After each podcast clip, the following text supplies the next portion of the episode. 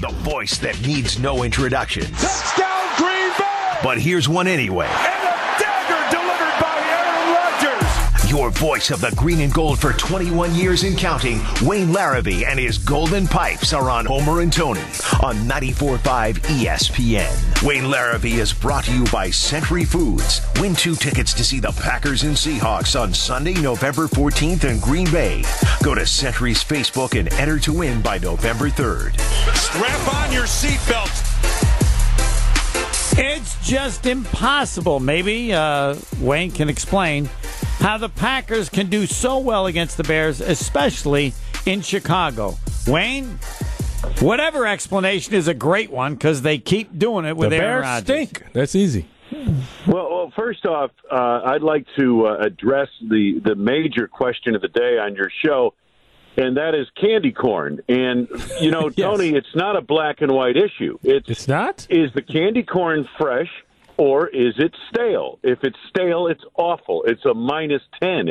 If it's fresh, it's more like a 7 or 8. Yeah. For, Wayne. I, I have a question, Wayne. How do you know when Wayne, it's fresh? you just you just hurt me, right? You just hurt me, Wayne.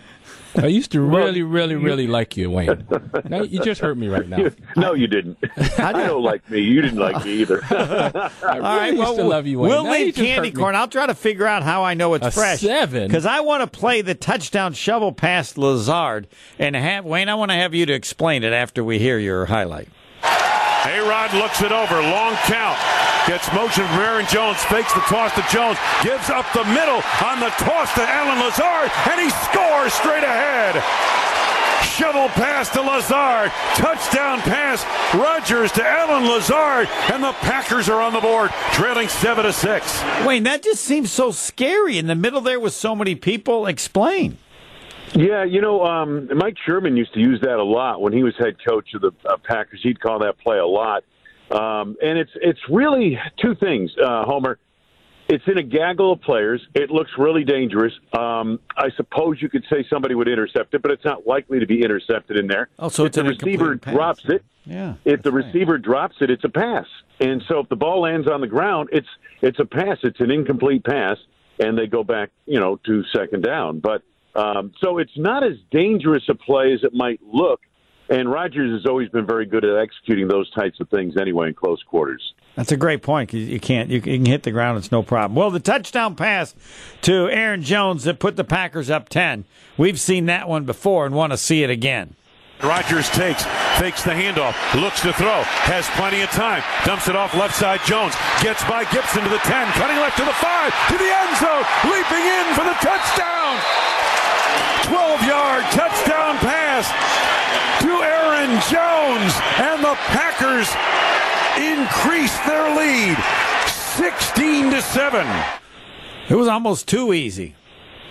Didn't he uh, celebrate a little too early? If that was the right. Yeah, maybe. Yeah, maybe he did on that play uh, Did- at the end of it. But um, you know, the thing about that play is that Rodgers had a lot of time, as I mentioned, and so he went through a lot of progressions. And then there's Aaron Jones. What a safety valve to have! A guy that you could safely pass the ball to, and he can explode. Uh, for a touchdown like that, that's I, I that's the beauty of their offense and the personnel they have in it. And then just, you look at the yardage now from Dillon and Jones and receiving and running. I don't know that you expect 200, but they can easily get to 150. That's just, um, there's so many options and, and just creates just so much weaponry, so more weapons for Rodgers. Every year they play together. Yeah, and these two running backs are really performing well in tandem, and they complement each other very well.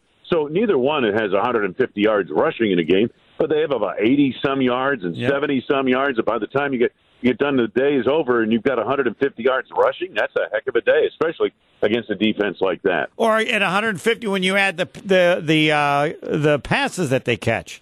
I mean, I Well, I- then yeah, then you're way up there Yeah. in terms. You're close to 200 yards. Yeah, They, and they can do that. You never know what the numbers are giving, but they, they have the potential to do that literally every game now with catching and running.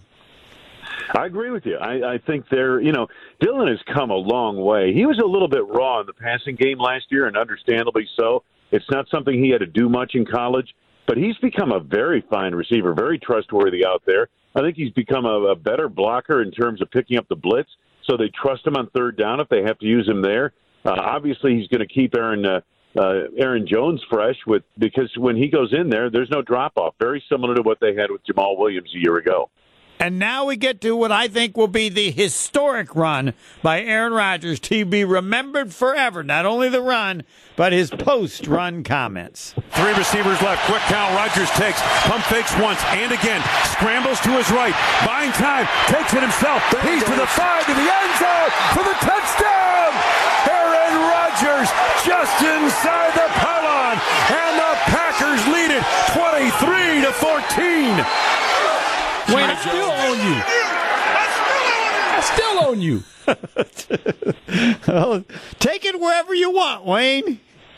I wish that happened on our end of Soldier Field. That happened as far away from us as possible. And I wish it happened on our end because it was a great moment. no question about that. But we didn't know anything about, you know, you could barely hear it in the background of my call, Aaron making those remarks uh, to the people there, to the uh, fans. But um, we couldn't uh, we couldn't pick up on that on our broadcast. And John Kuhn on the field, though, he he could he uh, he had a handle on that as well. Mentioned it later on in the broadcast. But I wish that had happened in our end of the field. I got to believe that that he loves scrambling, running, not like a one yard run, but beating the guys to the corner of the end zone at his age. That I don't know. Do you think there's anything that pleases him more to do that? I don't know.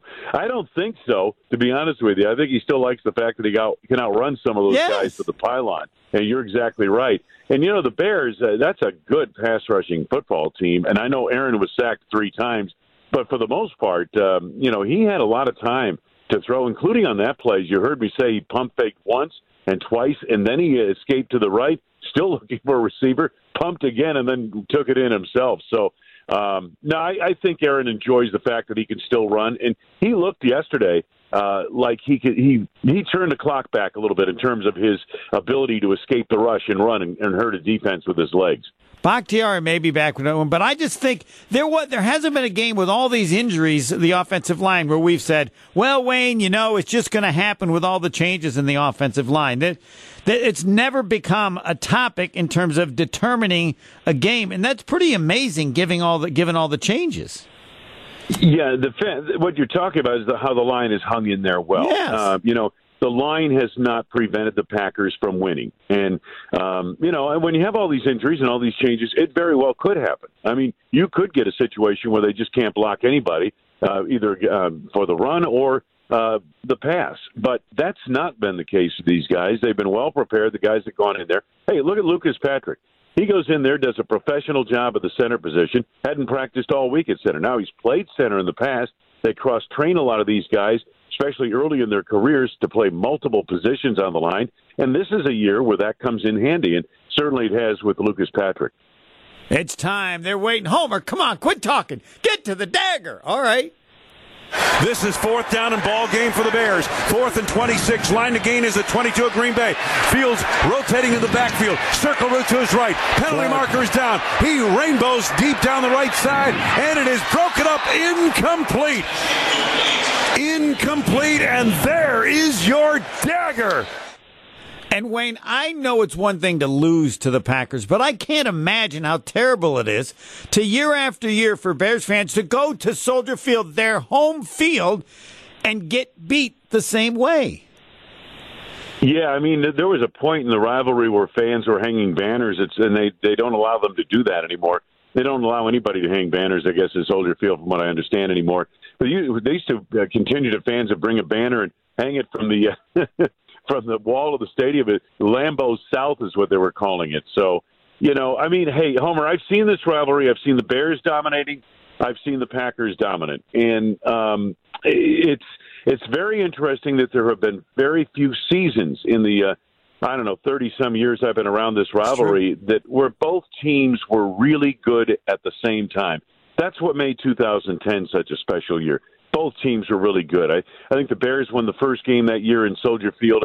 I'm not mistaken, a Sunday or Monday night, and the Packers won the next one in Lambeau Field, a game they had to have just to make the playoffs. And then they played in the NFC Championship game in Soldier Field for a third time. Um, you know, but there have been too few seasons where both teams have been really good at the same time. Well, we know the rough part of the schedule's coming up, but I like to say like a cushion. And Wayne, I'd like a six in one cushion heading into the Cardinals, Chiefs, Seahawks, Vikings, and Rams. I'm all for it. It'd be great. All right, we look for another dagger and another noon game. The Packers against the Washington football team. Thanks, Wayne.